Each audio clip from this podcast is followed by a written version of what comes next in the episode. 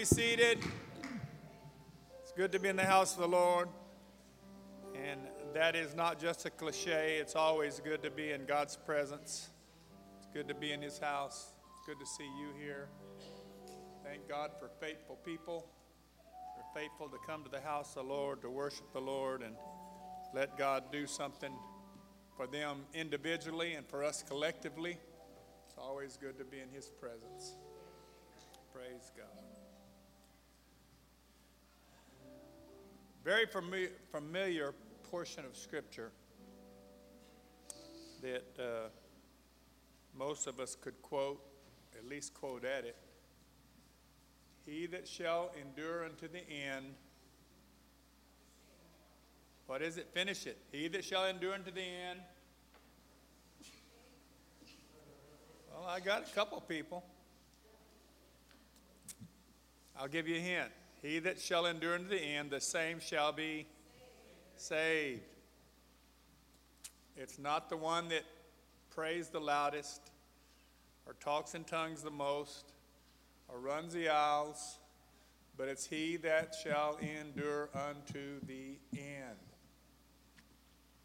Uh, at this particular stage in my life, I'm still a kid in some respects.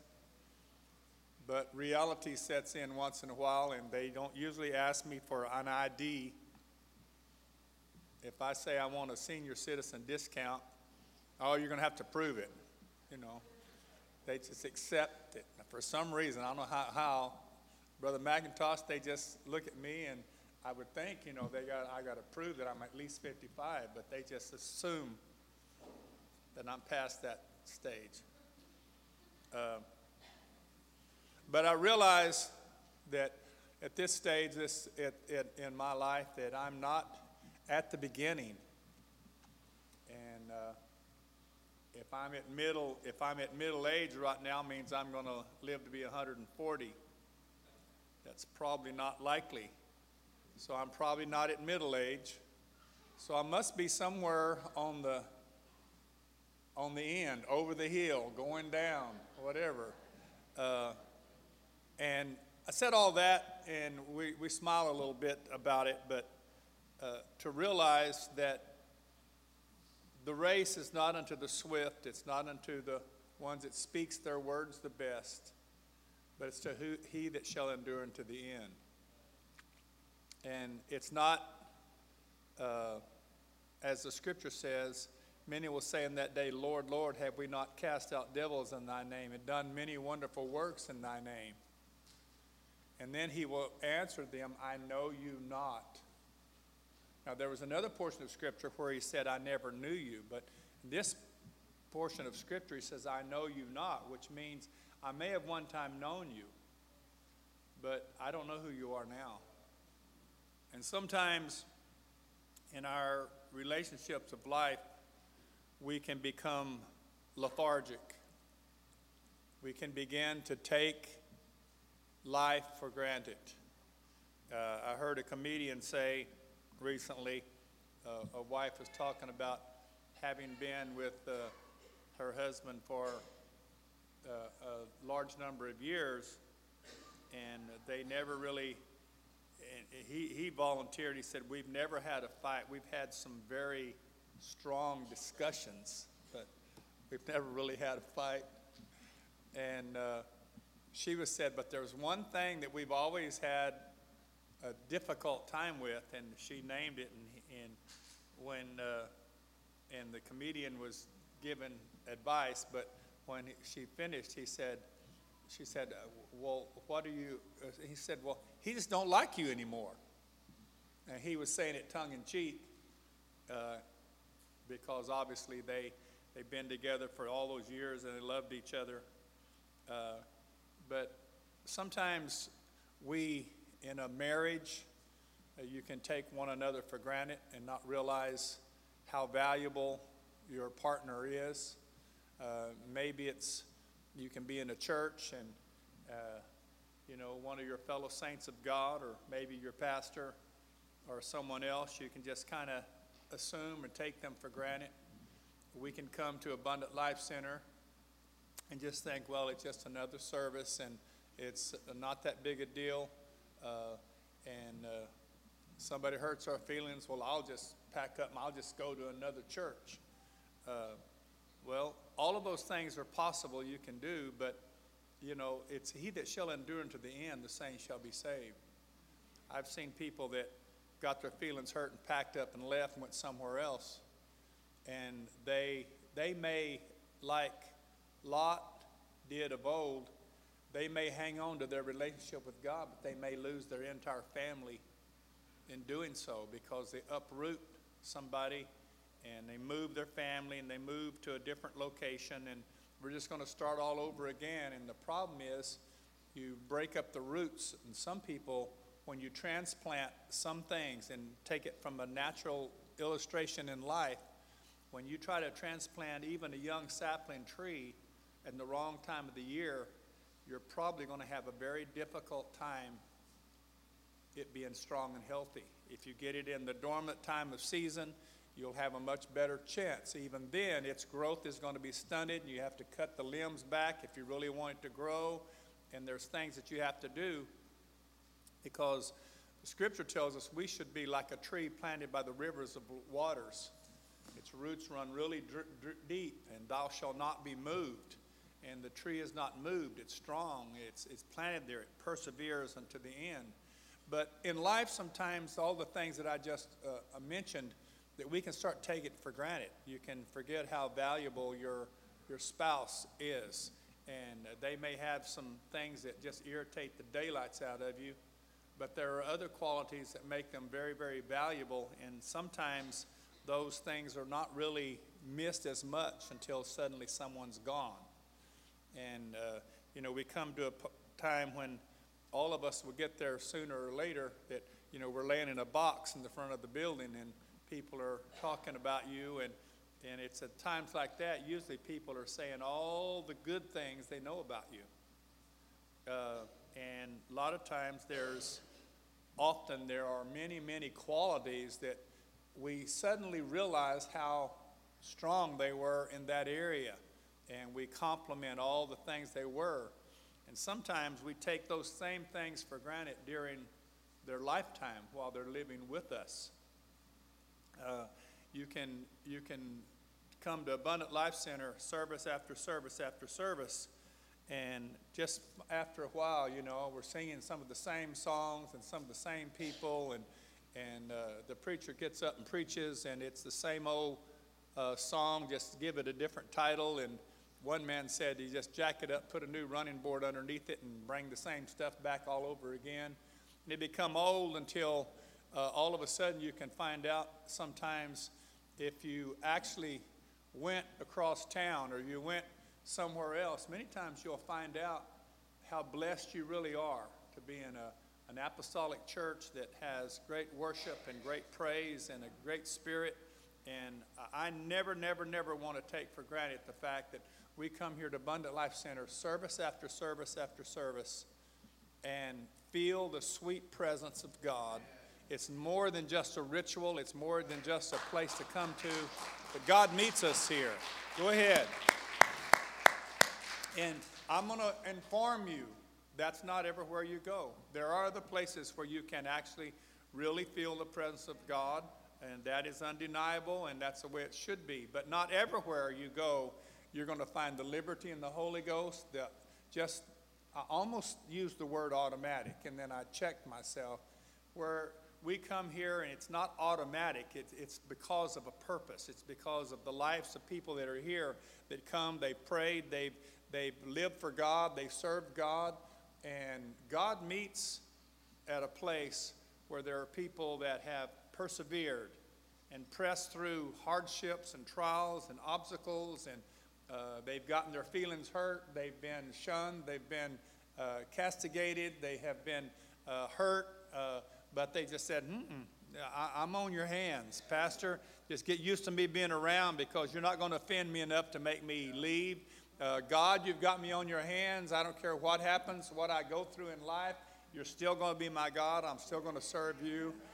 And that attitude says, I'm going to persevere all the way to the end, And he that shall endure unto the end, the same shall be saved. Uh, Jude said it this way in Jude one, or excuse me, in Jude three twenty. I think I was right because I don't think there's three chapters in Jude.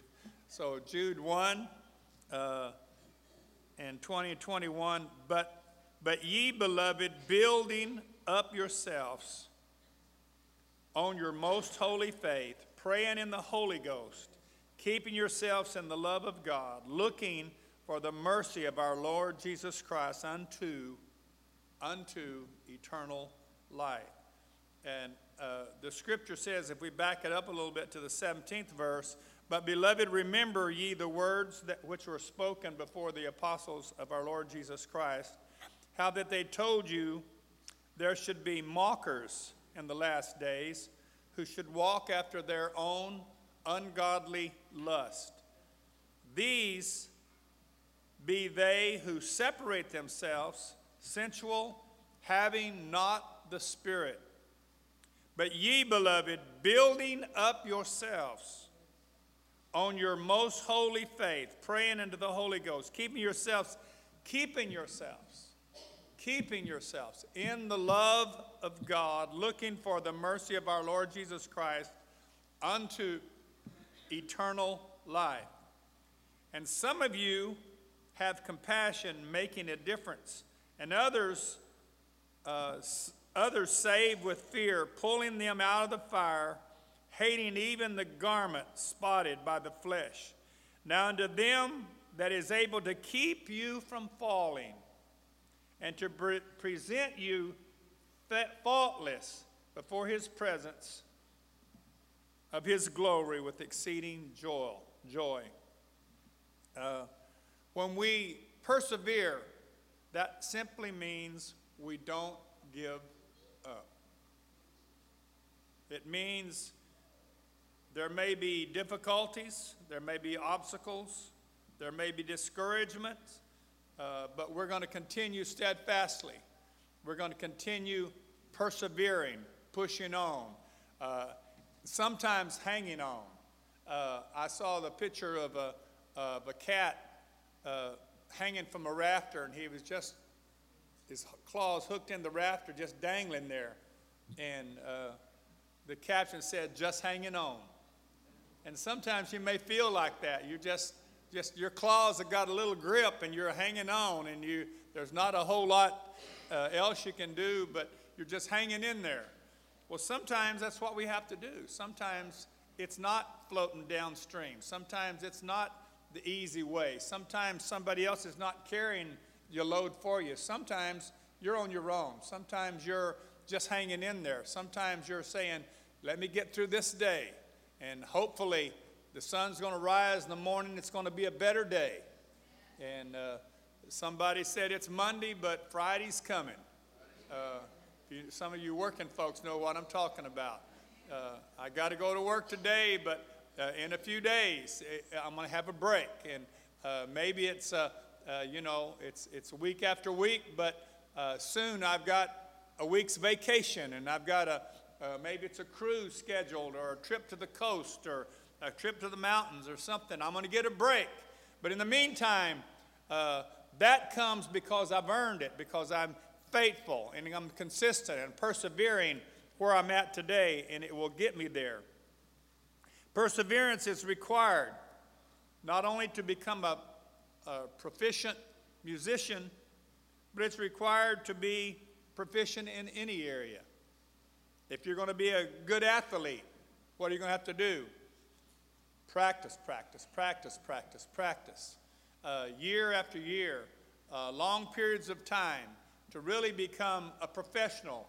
It's going to require not just natural talent, but it's going to have that talent's going to have to be uh, honed in and directed in such a way. Every, every once in a while we see uh, a hyper kid. We think, man, if we could just channel all that energy into a particular purpose or cause. Uh, it's the same way. I, I, most of you know that I raise dogs, and, and some dogs are that way. Some dogs need a job. If you don't have a job, for them, they'll find their own job. And it may be chewing up your boots. It may be digging up your flower beds. Uh, there's all kinds of things that they may decide to do because they really need a job. Uh, and if you don't give them a job, then they're going to be mischievous. And, and uh, life is that way. If, if you're going to be a, a piano player, uh, I've been able to play the piano since I was just a child. And I take two fingers and I've got a mansion just over the hilltop. And I can do that. Some of y'all don't even know that song, but that's my one and only piano song. And there's a reason why I don't play the piano. Because I don't practice. I didn't try. I, I, it looked too hard for me. It was too much. And where people can just be going like this all over the place, I'm thinking, how in the world do they coordinate their hands and do all that stuff to just to be able to go all over here hitting all of these individual spots uh, and the right ones at the right time? You know how it happened? Usually it's uh, many, many times. They say maybe not usually, but uh, it might usually might be the right word. But many, many times it's a melancholy temperament that kind of likes their alone time. And they can get somewhere and they're just, they're happy not to be in a crowd. They're by themselves and they're just over and over and playing the same songs and, and learning little new chords here and a little new trickle over here with the pinky fingers. And, and they're just practicing and practicing and they love it and they're spending a lot of time there and they're perse persevering. That's how they get to where they're proficient in playing the piano. Serving God's no different than all of those, whether it's an athlete or a musician or some of those things. To really be the child of God that God wants you to be requires a lot of just hanging in there, a lot of practice, a lot of living what you preach. We can tell everybody else how it ought to be done, but somebody says, don't tell me, show me. Show me. Live a life. And the scripture about he that shall endure unto the end uh, tells us that we can't look back and say, you know, back in nineteen sixty-two, I received the Holy Ghost.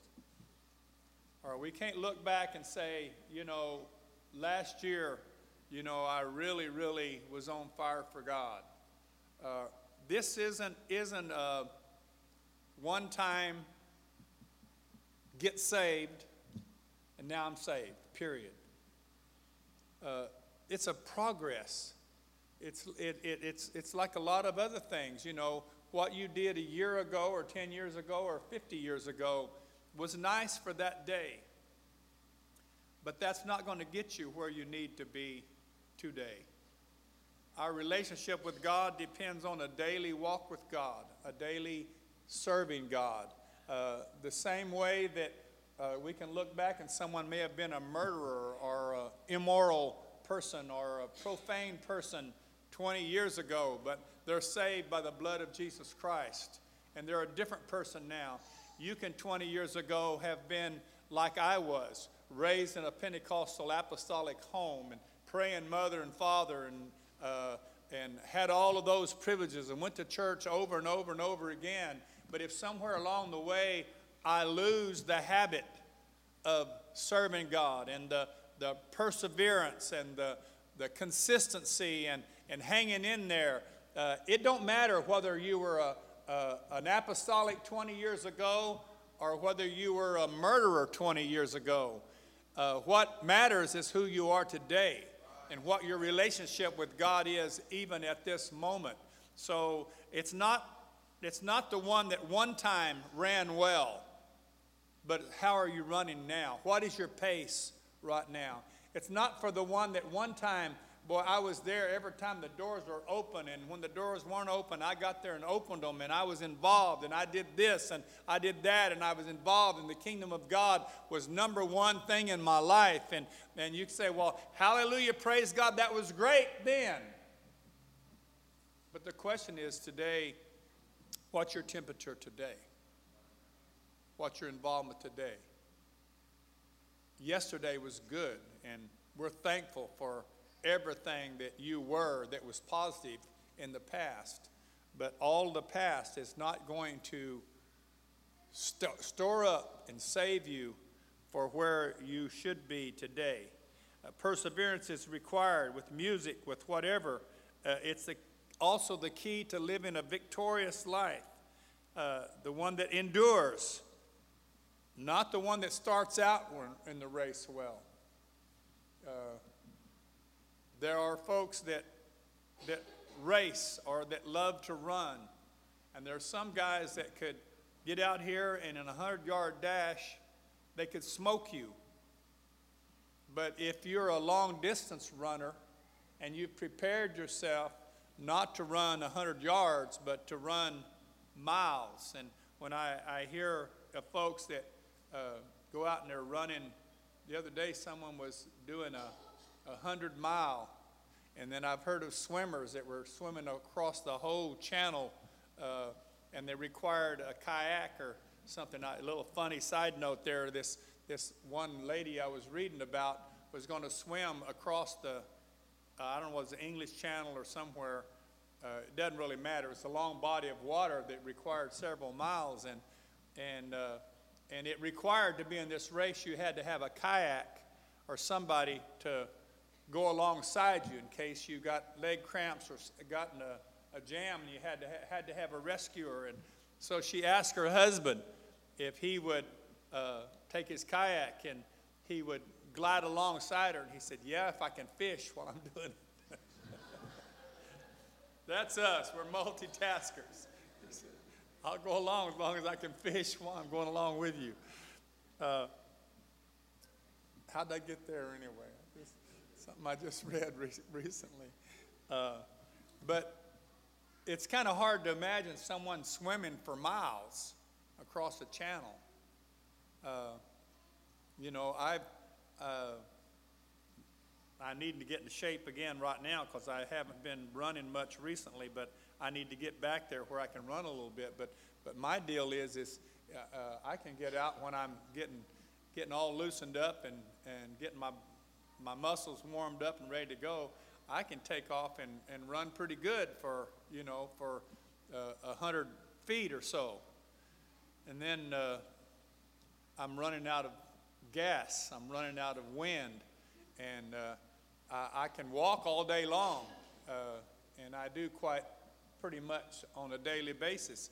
But even in a jog, I can jog, jog for like a hundred yards and I'm, I'm like, an, I need to take a break, and I'm back to walking again.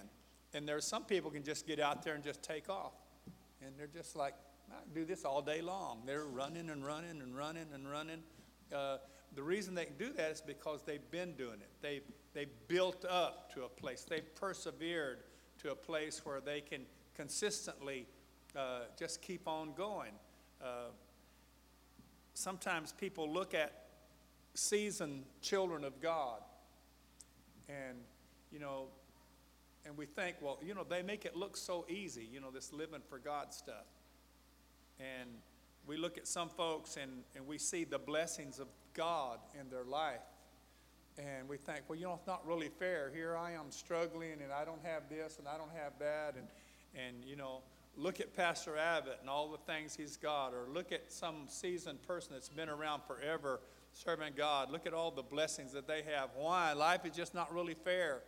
And, and you don't stop to think about that, you know, when someone has served God, they didn't just come to God last week, but they've been consistently living for God month after month, year after year, and year after year after year. And they started when they didn't make much of anything. They were faithful with their tithing and their offerings, and And uh, they got a little more, and they were even more faithful with their tithing and their offerings. And, and they go a little bit more, and life goes on, and they attain more things in life. And then somebody, some Johnny-come-lately comes along and says, well, that's not fair. You know, they've got this, this, this, and this, and they've got this home and this. Uh, stop and think sometimes. You know, the Bi- Bible promises those that persevere and those that are consistent, those that are faithful, there are blessings that follow those consistent walks with God. And you don't come along and just sat down at the piano and think, okay, here we go. Last night some of the young people were at Pastor's house, and, and a couple of girls went over to the piano, and they were plunking here and there, and I mean, there was no, no sound of coordination with anything they were doing. And somebody talked about their, their piano playing. Uh, you don't just sit down and start playing the piano the first time you sit on the bench. And then you see somebody that's accomplished that can just tickle the ivories and just make such beautiful sounds with, with the piano and think, wow, that must be nice. Boy, God just gave them that talent. No, God gave us all that talent. But some people zeroed in on pe- playing a piano, and they practiced and they practiced and they learned and they grew and they grew and they grew and they grew into a very proficient place where they were successful and where they, they had talent that others that didn't have that perseverance are kind of, wow, boy, that's, that's amazing. Wish I could do that. You could. But you got to go back a lot of years ago and start practicing and practicing and practicing. Sometimes people come and they see folks around the church that are blessed. And I have been around long enough to witness life. I have, I have watched in decades, not just years, now I can measure it in decades.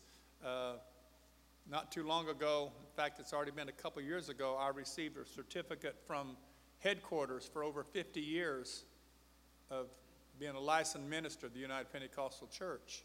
So that's five decades at least that I'm past that.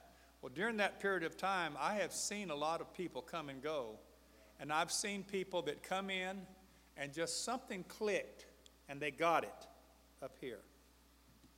They understood the standards. They understood the finances. They understood the house of God. They understood a relationship with the pastor. And they just got in and dug their heels in and said, you got me on your hands. I'm going to do it.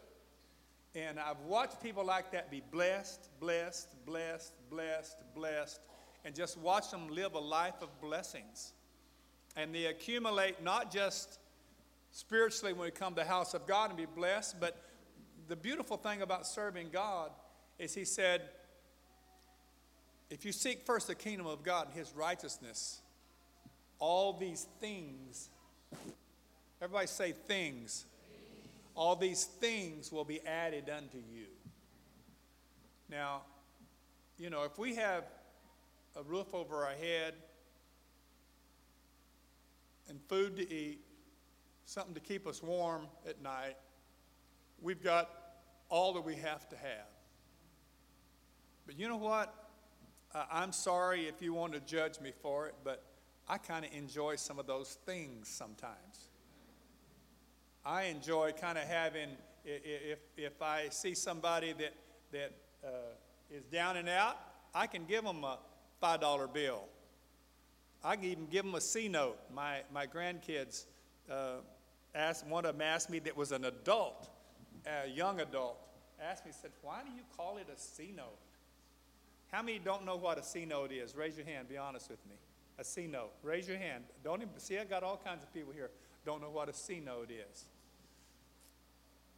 Well, somebody else want to explain it to them? In Roman numerals, a C stands for what? Speak up. For one hundred. And a C note is a one hundred dollar bill. And my grandkids love it when I'm passing out C notes. And my kids kind of like it too. Uh, and, but I like the idea, and I, I someone called me the other day, didn't call me. It's kind of weird. I was kind of, even still, I'm kind of like chuckling. But someone texted me and said, uh, could you Venmo me three thousand dollars? I, I need it for just a short period of time. They didn't call me on the phone. They didn't call and say, you know, I've got a situation. Here's my situation. Could you uh, send this money to me? And this is my circumstances. And this is when I'll pay it back. They just said, uh, and it was like it was a done deal. They said, could you Venmo me three thousand dollars and I can pay you back? And, uh, and uh, I thought, that's kind of strange.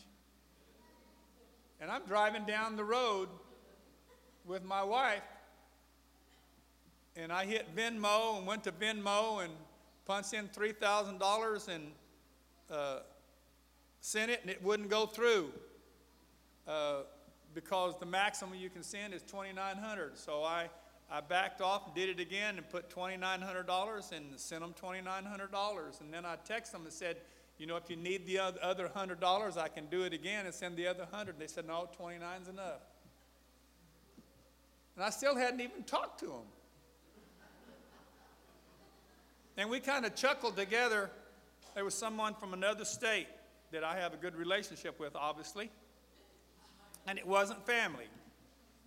Uh, but I told my wife, you know, I said, you know, the Bible told me a long time ago that if you'll do what's right, if you'll serve God and put God first in your life, I will make you the lender and not the borrower. I kind of like that. I kind of like that. I like the, the, the fact that God has blessed me in a, in a, into a position, into a place in life that if somebody needs to borrow a hundred bucks, or if I need to want to give away a hundred bucks, it's not going to change my life. And I can bless somebody else because I've been blessed through the years. I didn't get there overnight. I, I, I can remember when I didn't have two coins hardly to push together. Sister Leek just stepped out of the building today, but I remember back when I was a young pastor in this town uh, in nineteen, early nineteen seventies. I'd been here two or three years, so it's about nineteen seventy-five. I was living in a little, little eleven hundred square foot house with my wife and two babies, and uh, living on, first year I was in Tulare, I, I made somewhere around five thousand dollars for the year. And uh, I was a country boy at heart. I already lived in that little eleven hundred square foot place, which is a little wing of the church that we lived in. Uh, I already I was raising rabbits in the backyard, had a couple, three dogs, and I'd go down to the sales yard and get me some calves that were sickly that I could buy for a little, for a dollar, and I'd bring them home and bottle feed them and give them medications and try to save them, and made some of them well and some of them I killed. Uh, but I did the best that I could, and uh, but I needed a place with a little more room, and I found this place out in the country, out on Road one forty, part of the old Rankin Field, and there was two acres out there that had a twenty-five hundred square foot house on it, and it was it had been rented out. They had had a care home for teenage boys, I think it was, and it had been emptied. And the person doing the care home no longer used it. The house was pretty much thrashed. The yard was thrashed. It had an old doughboy swimming pool in the backyard. It was no longer a swimming pool, but it had been used to keep some pigs in the inside round part, inside the tent of the, the doughboy pool. Um, it was in ill repair. The yard was a mess. There was no sidewalks, all kinds of things. But I tell people, I bought it for nothing down and nothing a month for a year. And I was just young. I was struggling as a pastor, and not, not only the, the, what I received from the church was not enough, and I worked, did all kinds of things on the side. I built fences, painted houses, whatever I could do to make a little extra money. And I didn't have money for a down payment or anything else. But this woman that owned this place told me I could have it. I negotiated with her. This is a house, twenty-five hundred square foot house on two acres, that I could have it for two hundred twenty-five dollars a month. And at the end of a year, if I chose to buy it, she would accumulate that two hundred twenty-five dollars a month, and I would add a little bit to it to make a five thousand dollar down payment, and that she would carry the balance uh, for monthly payments. And so I agreed, and like I said, I didn't have any down payment or anything else. And I remember, and I mentioned Sister Leek, Brother Leake was a faithful elder in the church at that time. He was the church secretary. And I remember him coming to me, and he was all concerned, worried about whether I was going to be able to afford that two hundred twenty-five dollars a month to get that house out there in the country. And I said, well, I think I can, I think I can, I think I can. And uh, so I ended up getting that house at the end of a year. Of course, by that time, I had remodeled, I had built fences, I had done, I don't remember how much I did because I worked on it for, but for fourteen years, I raised my family there in that place. Uh, and at the end of that fourteen years, I sold the house for one hundred twenty-five thousand dollars, which was huge money in that day, and I moved to somewhere else and moved up from there. Uh, and so for the first year, I paid rent, but then at the end of the year, they gave my entire accumulation of rents I had paid to go toward a down payment, and I continued to make payments to end up owning the house. And Uh, it was it was blessings, but it was a long ways away from where I am today. And I have in my phone the house that I lived in when I was born in Carlsbad, New Mexico. And you put that alongside the house that I live in today, and they they don't even basically don't even compare. And but I didn't start this race yesterday. I didn't start this race ten years ago. My whole life has been where I learned to be faithful to God by godly parents that taught me well. I've, I've known times in my parents' life that one time my dad, uh, my mom had, she's, people tell me I'm like her in a lot of respects because I'm very frugal and I like to pinch pennies and I like to save and, and all of that. And I don't mind giving stuff away, but I don't like to throw anything away. And my wife has to sneak stuff behind me and throw them away because I won't throw them away. I'll say, well, I can still use it for a work shirt or for whatever. Uh, and I have some pants that are very popular nowadays. I have some Levi's that have holes ripped across, worn through the knees. And, and uh, uh, you throw them away. Why? People pay extra money to get pants like this. Uh, But I got a lot from my mother. But my mother, at one point in my life, uh, when I was just a teenager, she had saved five thousand dollars just by putting stuff in the sock once in a while. And my dad had just found out that she had that money saved. We went to a camp meeting, and my dad didn't tell me this. I was told by the missions director of our state at the time, uh, Brother David Theobald. Uh, But they got up and made a plea in missions about that five thousand dollars they could build a church in Africa. They needed someone to give them five thousand dollars. And they got an anonymous note that said, I have the five thousand dollars. And I didn't know who it was. I was there at the service. But then later, Brother Theobald said, you know who that was? I said, no. He said, that was your dad. My dad took my mom's five thousand dollars that she had socked away and gave it all to build a church. And all through life, you know, my parents, my dad pastored a, a small church and never had uh, anywhere near like what the Lord has blessed me with here in Tulare over the last forty-eight years. But uh, he would work hard and he would buy an old house for nothing down or a little bit down and get the owner to finance it, and he had remodeled it and rent it out. And he ended up, uh, by the time he passed away at an early age of fifty-seven, my mother became a widow. And uh, he had no Social Security, he had no, uh, he had no retirement from any of the churches that he had pastored, didn't have anything. But my mother had always done the paperwork or kept the records for the houses. Well, my dad through the years had had houses in Arkansas, New Mexico, Texas, California, and Arizona that he just had. And when they'd go empty, none of them were fancy, but he'd go clean them up and re-rent them out again. Well, my mother couldn't handle it, so she started selling those houses and carrying the paper. And uh, they never really had much of anything. Growing up in life, uh, we ate cheap. We had chuck roast, was one of our main courses for. It wasn't prime rib, it wasn't filet mignon. It was the cheapest roast you could find, and put in a, in a cooker and cook it all morning long, and we'd have Sunday dinner afterwards, or round steak. Back in the day, they didn't have grinders to run it through. Some of you older folks know what I mean. You take the round steak, which is kind of a cheap steak off of a cow, and probably off of a cheap cow, and you pound it with this thing that had all these little spikes in it. Just beat the daylights out of it, that tenderizing it, getting it ready where you could chew it. Round steak was still one of my favorite dishes. Round steak, uh, mashed potatoes and gravy. Mm, I'm ready for lunch today. Uh, that's what we grew up with. But I say this, and I say this uh, respectfully and trying to make a point today of the blessings of God. My mother became a widow at fifty-seven years old.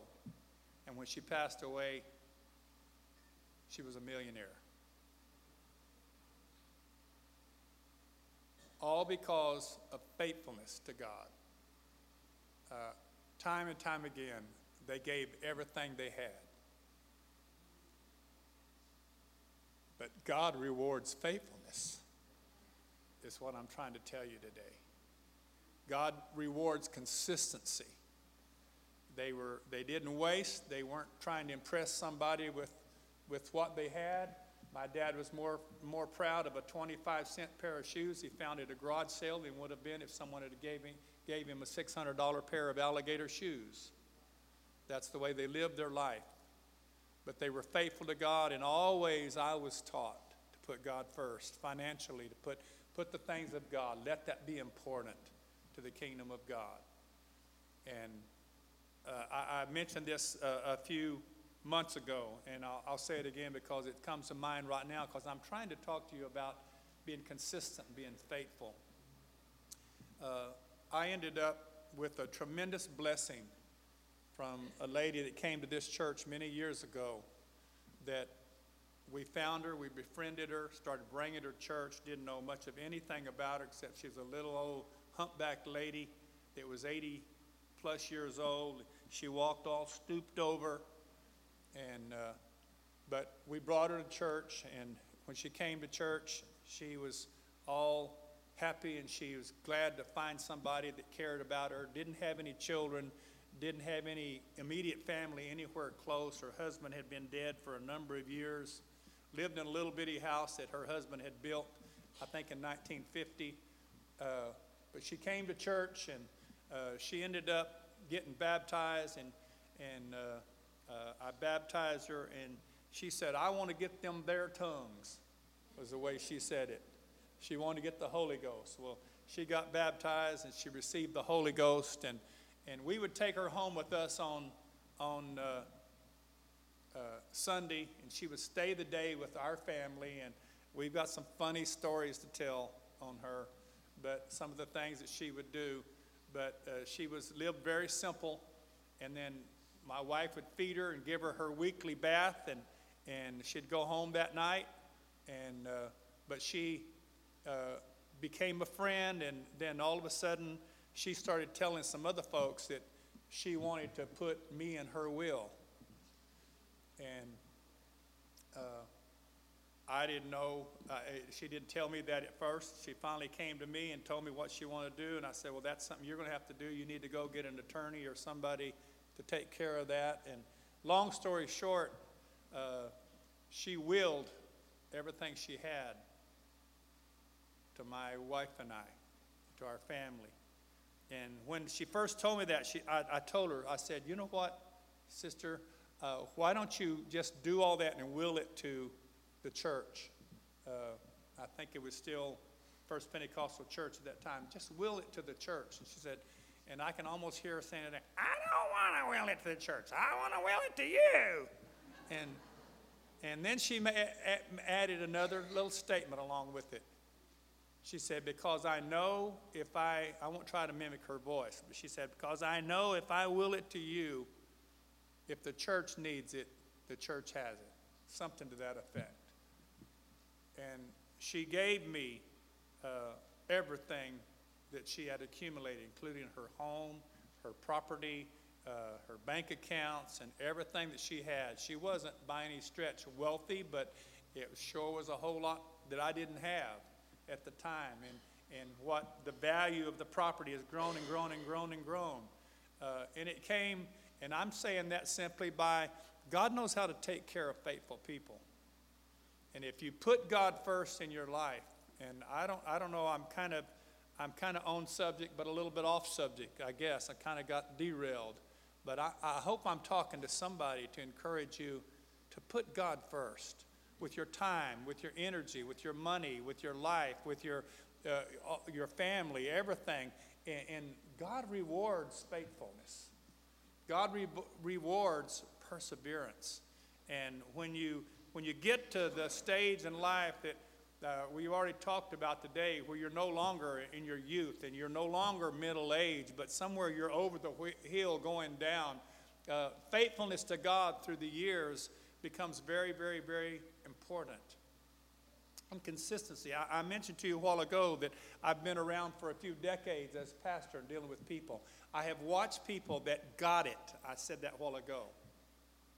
And I've watched them grow and be blessed and blessed and blessed and more and more, and blessings and blessings and blessings come their way. And I've watched them, and, and I, I've noted that this is what God's word says, that if you'll put God first, all these things will be added unto you. On the other hand, I have watched folks that, that were inconsistent.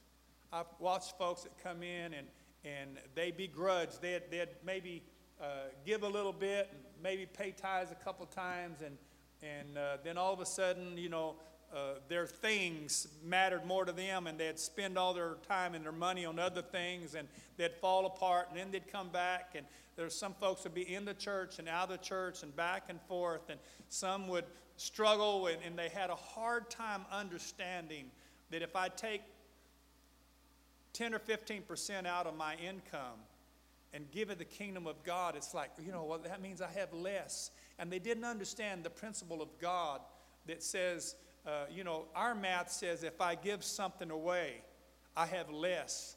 But God says when you give something away, you've saved it. You actually have more. It's like when you give love away, it, it costs you so little to love somebody and to be kind. But when you give it away, you really haven't given it away. You have multiplied. And if people could understand that principle and their relationship with God, that when I'm When I'm putting God first, I'm not really giving anything away. I'm, I'm, I'm making myself more and more and more and more secure, because I'm putting things, as the Bible says, where rust can't get it and moths can't get it, and, and, and it's, it's not going to deteriorate, and it's not, thieves can't steal it. When you're investing in the kingdom of God, in the work of God, and in the plan of God, and in your relationship with God, you're putting something there that is not taken away from you. It's securing your tomorrow. It's securing your future, because when you're persevering and when you're consistent and when you're serving God for weeks and then months, and months turn to years and years turn into decades, you're going to find the blessings of God, that God knows how to take care of your tomorrow. And sometimes we can worry too much about today and and be selfish with what we have today. Somebody says, yeah, but all I get's a welfare check. I, I, I shouldn't have to pay. You ought to pay double. You're getting it free. You say, oh, that's selfish. You pay. No, it's not. I'm telling you, you want to live there all your life? Or would you like to grow out of it? Would you like to receive the blessings of God? Would you, would you like to uh, stay where you're at and struggle and struggle year after year, week after week, year after year, Uh, decade after decade? I've seen people that, that didn't get it, but they hung on to coming around the church, and they hung on to coming around the church, and years later, they're still spinning their wheels. Years later, they're still wondering where my next meal is going to come from, and, and I, I, still their car is smoking, and, and, uh, and I'm not talking about smoking hot. I'm talking about it's black smoke coming out of the back, and, and they're still, you know, They, they're not blessed. And, and you, you know, I, I know there's blessings of God are a lot more than what you have financially. But financial, financial things, dollars, is something we can understand real easy. And your blessings are not measured by how many things you have and how much earthly things you have. But those are the things that you're going to be blessed with, because God said he would. He would take all those things that you have dedicated to him, and he will multiply them. We have to remember that when we're taught and when we practice and when we learn and when we persevere, there's going to be something come from that. The Bible says, train up a child in the way it should go, and when it gets old, it's not going to depart from them. Sometimes we struggle with training, and sometimes even our children, sometimes our children can be a disappointment in some areas of their life. We love them anyway, but they can be a disappointment. They can cause hurt. They can cause pain. But the Bible says, train up a child in the way he should go. When he gets old, he'll not depart from it. What we're on today, we're not on a railroad track that we can say, okay, well, the course has already been set, and I'm just going to kick back and relax because till we get to my destination. We're not on a railroad track. We're on a road. And the road that we're on, the road of serving God, is a road that we're not, it doesn't have a barrier where we can only ride that road. There's all kinds of fingers come off of that road. And anytime you want to, you can divert off of the path that you're going on. You can turn to the left and you can turn to the right. The problem is, is sometimes I've used a simple illustration that if you get on on the ninety-nine freeway here and go south, you're not going to end up in Fresno. You can say I'm going to Fresno all you want to, all day long, but if you get on the ninety-nine freeway from here and go south, you're going to Bakersfield. You're not going to Fresno. And you can say all you want to say, but you've made your choice. Now, the beautiful thing about it is, is there are exits, excuse me, along the way. You can get down to Tipton, and you can take off and say, you know what, I'm going the wrong way. And you can pull off and weave your way around and make a U-turn and get back on and get back on the freeway going north. And you'll end up sooner or later, if you keep being faithful, keep being pushing forward, you'll end up in Fresno. But the choice is yours. Our relationship with God is a road. It's not a track. It's not a railroad track. It's not where you're on and you're just going for one straightaway distant destination. You're on a road. It's a road that's traveled. And, and on that road, you can divert and turn to the left or the right anytime you want to. You can pull off and stop. You can go at ten miles an hour. And if you keep going ten miles an hour, you may get to your destination one day, but it's going to be a long time from now. But if you're one of those that, like I said a while ago, you just get it about this serving God and being consistent and faithful to God, you just got it. It, it soaked in. You received it. You drew it into your heart. You embraced it. You wrapped your arms around your relationship with God, and you're going to serve God and walk with God. And then you take off. Well, you can go the speed limit. Some of us sometimes push it a little bit past that. But you can go the speed limit, and if you leave here and go the speed limit, you'll be in Bakersfield in an hour. If you leave here going five miles an hour, it's going to be a while before you get there. But if you get it, and you got a vehicle that will carry you, you can get on the freeway, and you go sixty-five, seventy miles an hour, and less than an hour, you're going to be in Bakersfield. But the choice is yours. You can choose how fast you go. You can choose whether you go north or south. You can choose to get off in, in uh, Tipton or Pixley or Earlymart or Delano or Wasco.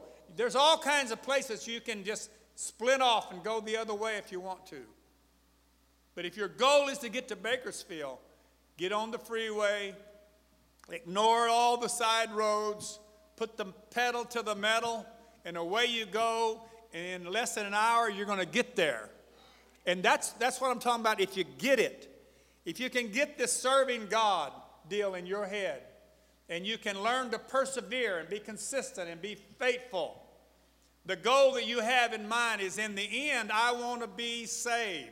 In the end, I want to, it, it to be said by God, not necessarily of everybody else, but by God, I want to hear him say, well done, thou good and faithful servant. Tap your hands unto the Lord. I want to hear him say, well done.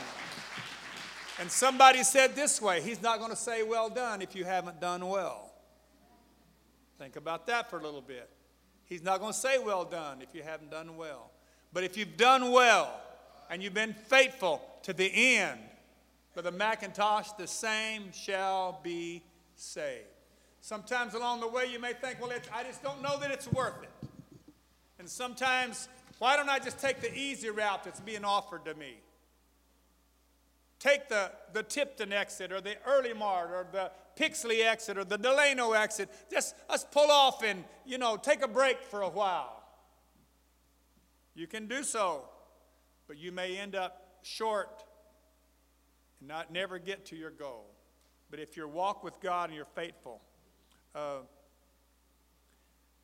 a flight instruction has helped many beleaguered pilots to know what to do. Sometimes it's foggy, and it's hard for me to imagine that you're flying a, a plane and you're floating through the air and you can't see anything, but you look down at the instruments and it's got these little lines on it, and it, it'll show you the runway that you can't see with your visible eye, and you maneuver around and get right on that path and realize there is a way that'll get me there, and you drop elevation and finally, hopefully, you get down where you can see the runway. But if not, you bring it in at the right speed and all that, and you can settle it right down, right in the fog, and hit the foggy runway and cruise up to a stop. Because, not because it's the first time you've ever been in a plane, but it's because time and time and time again I've flown, sometimes in good weather, sometimes in bad, but I learned to trust the instruments. I learned to trust, trust the navigation system. And I finally got to the point that I could come in, and even in times of adversity, uh, I can land the plane and I can trust it. According to specialists in the area with brain and memory, the brain retains everything it has received.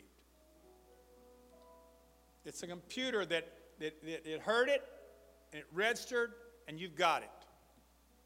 The problem is sometimes we forget.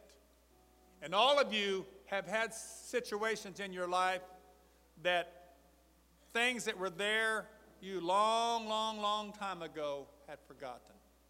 I sat down with two of my sisters, my only two sisters, in fact, uh, here, I don't know, six months, a year ago, whenever it was, we, we met in, uh, uh, I think, Branson, Missouri, and we had some condos, and we sat around, and one night, I sat there with my older sister and my younger sister, and we got to talking about things that happened during our childhood.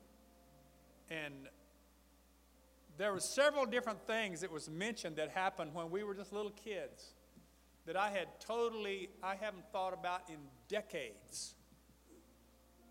But when they mentioned it, yeah, I remember that. Yeah, that was cute, or that was neat, or that was scary, or whatever the circumstances were. It came back. My, it was there all the time, and I would have never brought it up if somebody didn't do something that triggered that particular memory.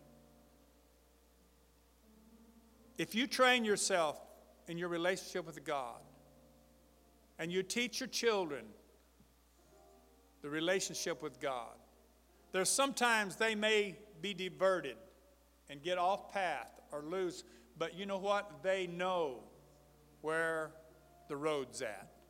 They've been there. I've had, I've seen folks, sometimes relatives, sometimes strangers, that had been around the church and learned the things of God. And I've heard of uh, guys sitting on a bar stool, half drunk, and someone start talking about something religiously, and they could, uh, through a stroke, slurs in their speech, there's only one God, and his name is Jesus. You need to be baptized in Jesus' name. And they could preach you a message, though they're sitting there in a drunken stupor, but in their memory there has been a relationship that is established. There has been a, a, a training that has been given. And they know the right way. And I've had people say, I know what I've got to do when I get to the point. And, of course, we'll warn them, you better come when God's calling you. But people that would say, I know what's right, and I know where I need to be, and I know what I've got to do to get right with God. And thank God that we have that kind of relationship with God. And you, we teach them to our children. We teach them to ourselves. We remember. In our memory, we have all kinds of things that we may not recall. But the Bible talks about going into the highways and the hedges and, and being a witness. God sent people out. He said, you don't take a cloak. You don't take script. You don't take anything with you. Just go. And what did the Bible say? He said, I will call things to your remembrance. What you should say. What am I going to say? I don't know. But when you get there, he said, I'll inspire you. Every preacher that's ever preached under the anointing of the Holy Ghost knows that there's sometimes that while you're preaching, a thought that you hadn't had for a long, long time ago, or a scripture that you hadn't quoted in years, suddenly jumps to the forefront, forefront of your mind, and you can quote it. I can sometimes all of a sudden start quoting scriptures that I learned when I was in college. And uh, I'm thinking of some right now that I, I don't use very often, but uh, that I, I could right now I could quote them to you. One of them's in the book of James. If any man lack wisdom, let him ask of God. That giveth to all men liberally and upbraideth not, and it shall be given to him. If you don't have wisdom, you can ask God for it. Well, where does that come from? It comes from there was some time that I, if you're gonna, something's gonna be called to your remembrance. That means one time it had to be in your memory. But when you put things in your heart, and when you persevere and walk with God and serve God, God can call things back to you. There's, there's times that I, I've been able, I've been witness to somebody, and suddenly scriptures start coming. I've in the middle of the night woke, awakened, and God began to prompt me about a thought, and then all of a sudden this thought would come, and that thought, and this illustration would come, and, and, and I should have learned it by now, that you don't trust that you'll remember all that stuff tomorrow. And you should either have, I've had a little tape recorder and just kind of put my thoughts in that, and sometimes I've got up and written things down, and sometimes I've trusted that I'll remember it tomorrow, and tomorrow I'm thinking, ooh, what was that? It was so good, and I couldn't remember it. But things are put into our heads, and they're never forgotten. We have, they're in the, the bankroll of our computer, our brain. It's there. It's there forever. And sometimes if we don't use it, we lose it. It's way back in the distance, but Uh, sometimes it can be brought back. Uh, things that occurred that may have been an incident or an aroma or a sound from a long time ago, and suddenly it comes forward. A vivid picture of past scenes that we thought was lost, but it comes back. If we've been taught right, our chances of surviving spiritu- spiritually are much greater, especially if we remember what we have been taught. When it's been put there, thank God for truth that's been planted into our spirits and heart. The scripture says, and Paul said it this way, in, if any man's work abide, which he hath built thereupon, he shall receive a reward. When you build something, there's going to be a time of reward. Revelation two and ten said, be thou faithful unto death, and I will give you a crown of life. Faithful unto death. He gives us then the crown of life. Saints of God build themselves up in the Holy Ghost. It doesn't happen overnight. You don't give a child its first bottle of milk and say, okay, now it's an adult. But it's hundreds of bottles of milk, finally some cereals, and finally it graduates to chewables, and, and after many, many years, we finally say, okay, now they're an adult. You don't become a spiritual giant just because you come and you receive the Holy Ghost, and now, woo, hallelujah, and we've got people that have been receiving the Holy Ghost here, several recently, and a bunch of girls that are hungry for the Holy Ghost, and it'll happen any time in any service coming up right now because they're hungry for God. Well, they don't understand a whole lot of the things of God. Uh, it's all new to them, and uh, they're just taking their first baby steps. But some of us have been around for weeks, months, years, decades. And not only does life expect it, but I believe God expects more out of us.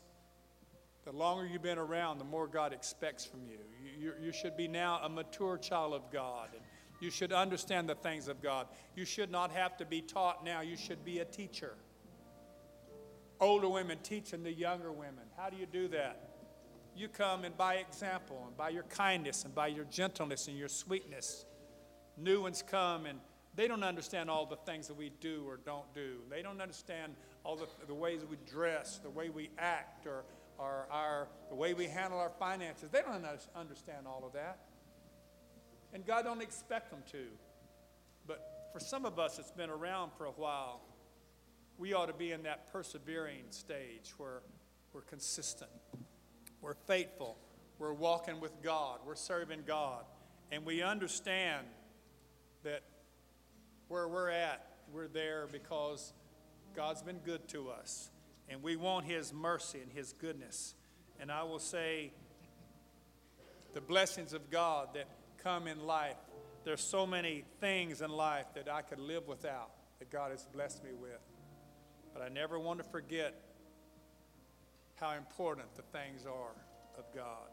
I started to say it a while ago, and I mentioned that I'd mentioned this several months ago, that I can remember back when we in a little church, and I went by the other day. If any of you want to see it, I just took new pictures of the little church on eighth street that, uh, where I came here in nineteen seventy-two.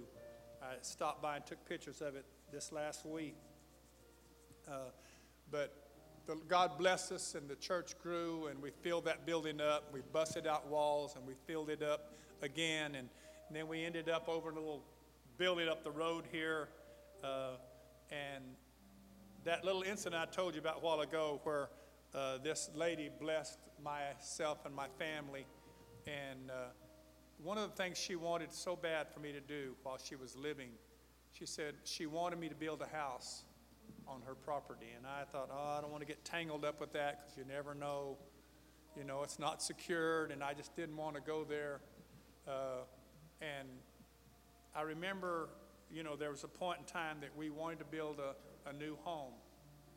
But I remember, now this is what I said I mentioned a few weeks ago, but in my own spirit, my own heart, I said, I will not do that until I get a new church built. And the home that I live in, that I'm blessed with today, I did not build until I, this building was built. And the sacrifices that I won't even go into, and the tears, literally tears that were shed, and the pressure that was made, and the The aging that happened in the two years we constructed this facility, uh, the, all of that, I endured all of that. But my attitude was, until God's house is going to be built first. And then when God's house is built, if the Lord blesses it, I can do something else. But until the facility here was blessed to the point that it was secured, and we basically uh, have a building here on this corner on five point three acres that is pretty much real close to, it could be right now debt-free, with, I'm talking about paid for. What a blessing that that is to have this kind of facility, and we don't have a huge debt. And if we wanted to tomorrow to, to pay this building off completely, we could do it. Uh, but it all came about because of faithfulness of God's people through the years. And we had weekend after weekend after weekend that we did fundraisers where the men went out and we trimmed trees and we cleaned junkyards and we did all kinds of things. And uh, we hauled off trash and we did uh, painted houses. We did everything. And weekend after weekend, fifteen, twenty guys would show up, and And we worked, and we were building a building fund monies to get us to the place that we could have the, have the money to start building a building for the kingdom of God. And we did that for years before we got here. And a lot of us that sit here today don't have a clue the struggles that we went through to get us to this facility on this corner. Stories that we could tell you of the sacrifices that people made, of giving monies and working hard and fundraisers and selling peanut brittle and garage sales and, and men doing work. And I mean, we'd show up. It wasn't two or three faithfuls show up. fifteen or twenty young guys that didn't have any money, pretty much, would show up, but they had a body and they were willing and they labored and they worked and got us to the place that we could have enough money to get started. And then the struggles of continuing from there could go on and on and on. But here we are today. And you know why we're here? Pastor says it often. We're here because of the faithfulness of God's people through the years. Not because someone come along and made a real nice donation, as the Bible says, you know, the rich man comes in the offering and he throws in his C notes. As you learned what that means today.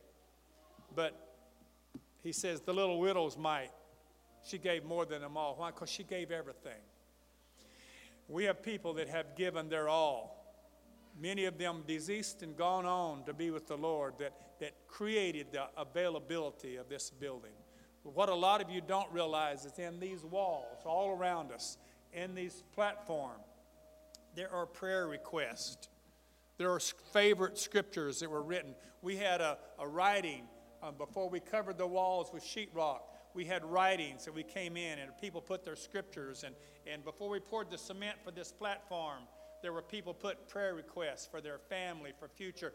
Many of us are being blessed today because people that are no longer even with us anymore invested their time and their energy and their finances and their heart and their love in preparing this for a we can enjoy today. I'm saying let's not take for granted our relationship with Him. Let's not take advantage or ad for granted, like I said a while ago, sometimes we do in marriage or in partnerships where we just take one another for granted. But let's realize that God has brought us to this point for such a time as this, that we can grow, we can be all that God... Let's stand to our feet and clap our hands together to the Lord today. That we can be all that God wants us to be today. And we can realize that if I'm going to be a part of this, and if I'm going to, at the end, if I'm going to be saved, if I'm going to have my family saved, it's going to be because I was teaching, because I was loving, because I was persevering, and I was consistent, and I was walking with God. We could, we could talk about various people and various things, and I'm, I'm closing. But uh, Sister Lois Smith just walked out, but Brother John Smith's here today. He's a truck driver, and so often he doesn't get to be here on Sundays. And I told him a while ago, man, you're here two Sundays in a row. And he said he's got some more coming up that he's going to be here. But a lot of you probably don't even know John. Uh, but John's been here for a lot of years. He was a Lampe Lumber convert from way back in the seventies, that he and a few others started coming to the house of God and received the Holy Ghost, were baptized, and and just consistent through the years, always been faithful with their tithing, their offerings, and their love for the kingdom of God, and through adversities and troubles and trials. It's just somebody at random I'm picking today that have chosen to be faithful and consistent for years and years and years and years. And they're blessed today, and they're part of the family of God that we just, it's one of those corners of the church that we never really mention. But I mention them today because faithful through the years, and they're blessed today because they've persevered all the way to this stage in life. There are others, but uh, that's just one that just comes to mind today that I'm glad that, uh-oh, Lois is back in now. She don't know we've been talking about her, but her husband will have to tell her. But faithfulness is an attribute that God appreciates and loves, and God will honor your faithfulness. Pastor, come. God bless you. Once again, let's clap our hands unto the Lord today.